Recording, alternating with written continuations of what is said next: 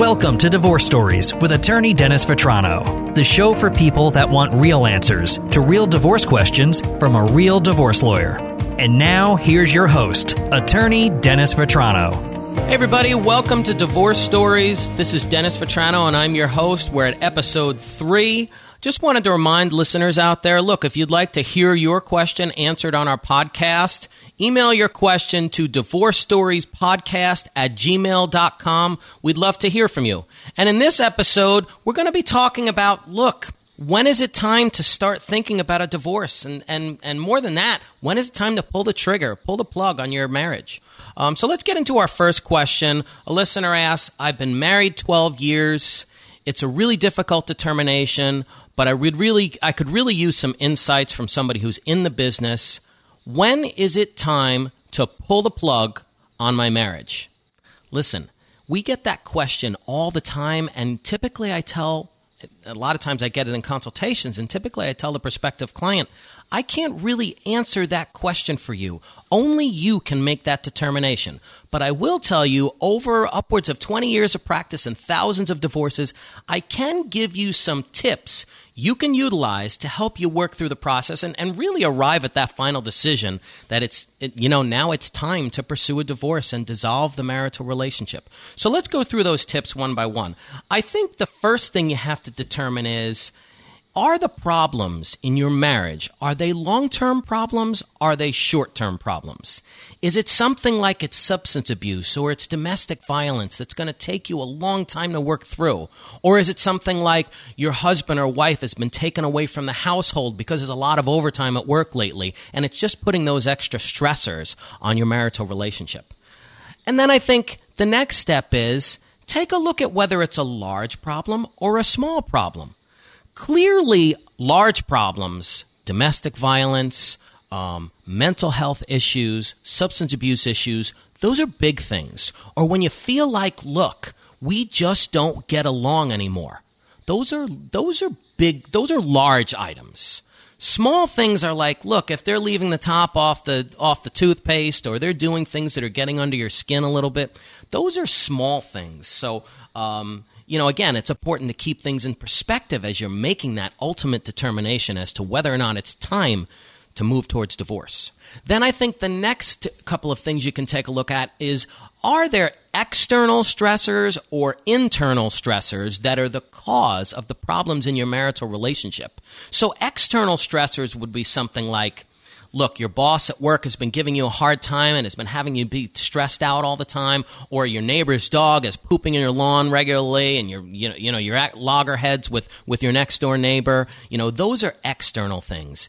Internal things are are are problems with the relationship itself. And again, if you find every time, every minute you spend with your spouse, you're constantly fighting and arguing, you don't have much in common, those are internal stressors. And that, and again, you know, internal stressors can be more difficult to work through than the external stressors. And then I think once you go through these problems and you've assessed, look, are they big problems? Are they small problems? Are they long term issues? Are they short term issues? Are they internal stressors? Are they external stressors? Now I think the biggest question you need to ask yourself is, are these problems fixable?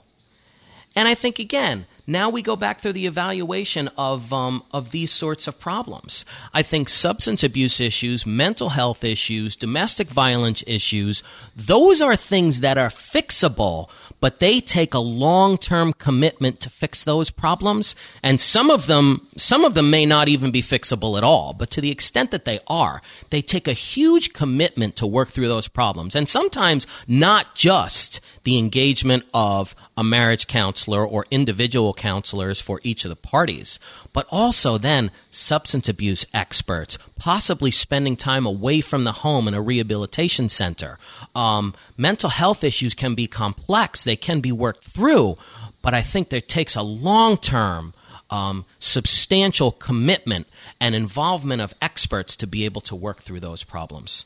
Um, now, other problems that might not be quite as difficult to fix is look, if you're having money problems or there's problems with, you know, just having more intimacy in your relationship, being more engaged with each other, finding the things you have in common, communicating better, those issues are maybe, forgive the expression, more fixable.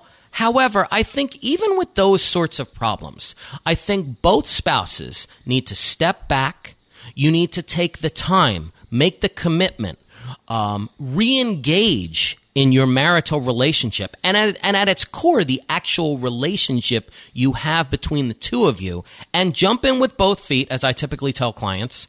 Jump in with both feet to either restoring the marital relationship, and typically that requires working with a marriage counselor. And again, there are, there are a lot of good marriage counselors out there. Sometimes even a marriage counselor and an individual counselor for each of the spouses to work through the process. But again, I think no matter what the problems are, large or small, long term or short term, internal or external stressors, my advice to clients is you only do one of two things. You either commit wholeheartedly to work with experts, and I think they're necessary in nearly every circumstance, to work through the problems in your marital relationship, both spouses committed to each other, jumping in with both feet, or you try to work through the divorce process as amicably as you can, as effectively and efficiently as you can. Because in these sorts of cases, and the reason why I value what I do um,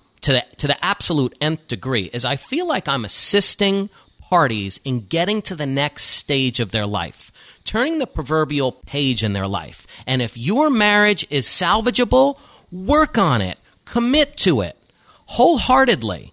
And if not, try to work through the divorce process as best you can to get to that next stage in your life and turn that proverbial page. So there you have it. As I said, while I cannot answer that age old question of when it's time to pull the plug on your marital relationship, I can give you some tips, and those are the best expertise I've been able to, be- to develop over 20 years of practice and as a practicing divorce attorney. So I hope that helps any of you folks out there that are on the fence and just not able to arrive at that final decision on your own. And remember, we'd love to hear from our listeners. That's, you know, my experiences as a divorce attorney, along with listener questions and just trends that I'm seeing in the business of being in a divorce attorney. That formulates the basis for this show. So we certainly rely on our listeners. If you have any questions that you'd like to hear answered on our podcast, send your questions to divorce stories podcast at gmail.com. Thanks so much for tuning in. We'll see you next time.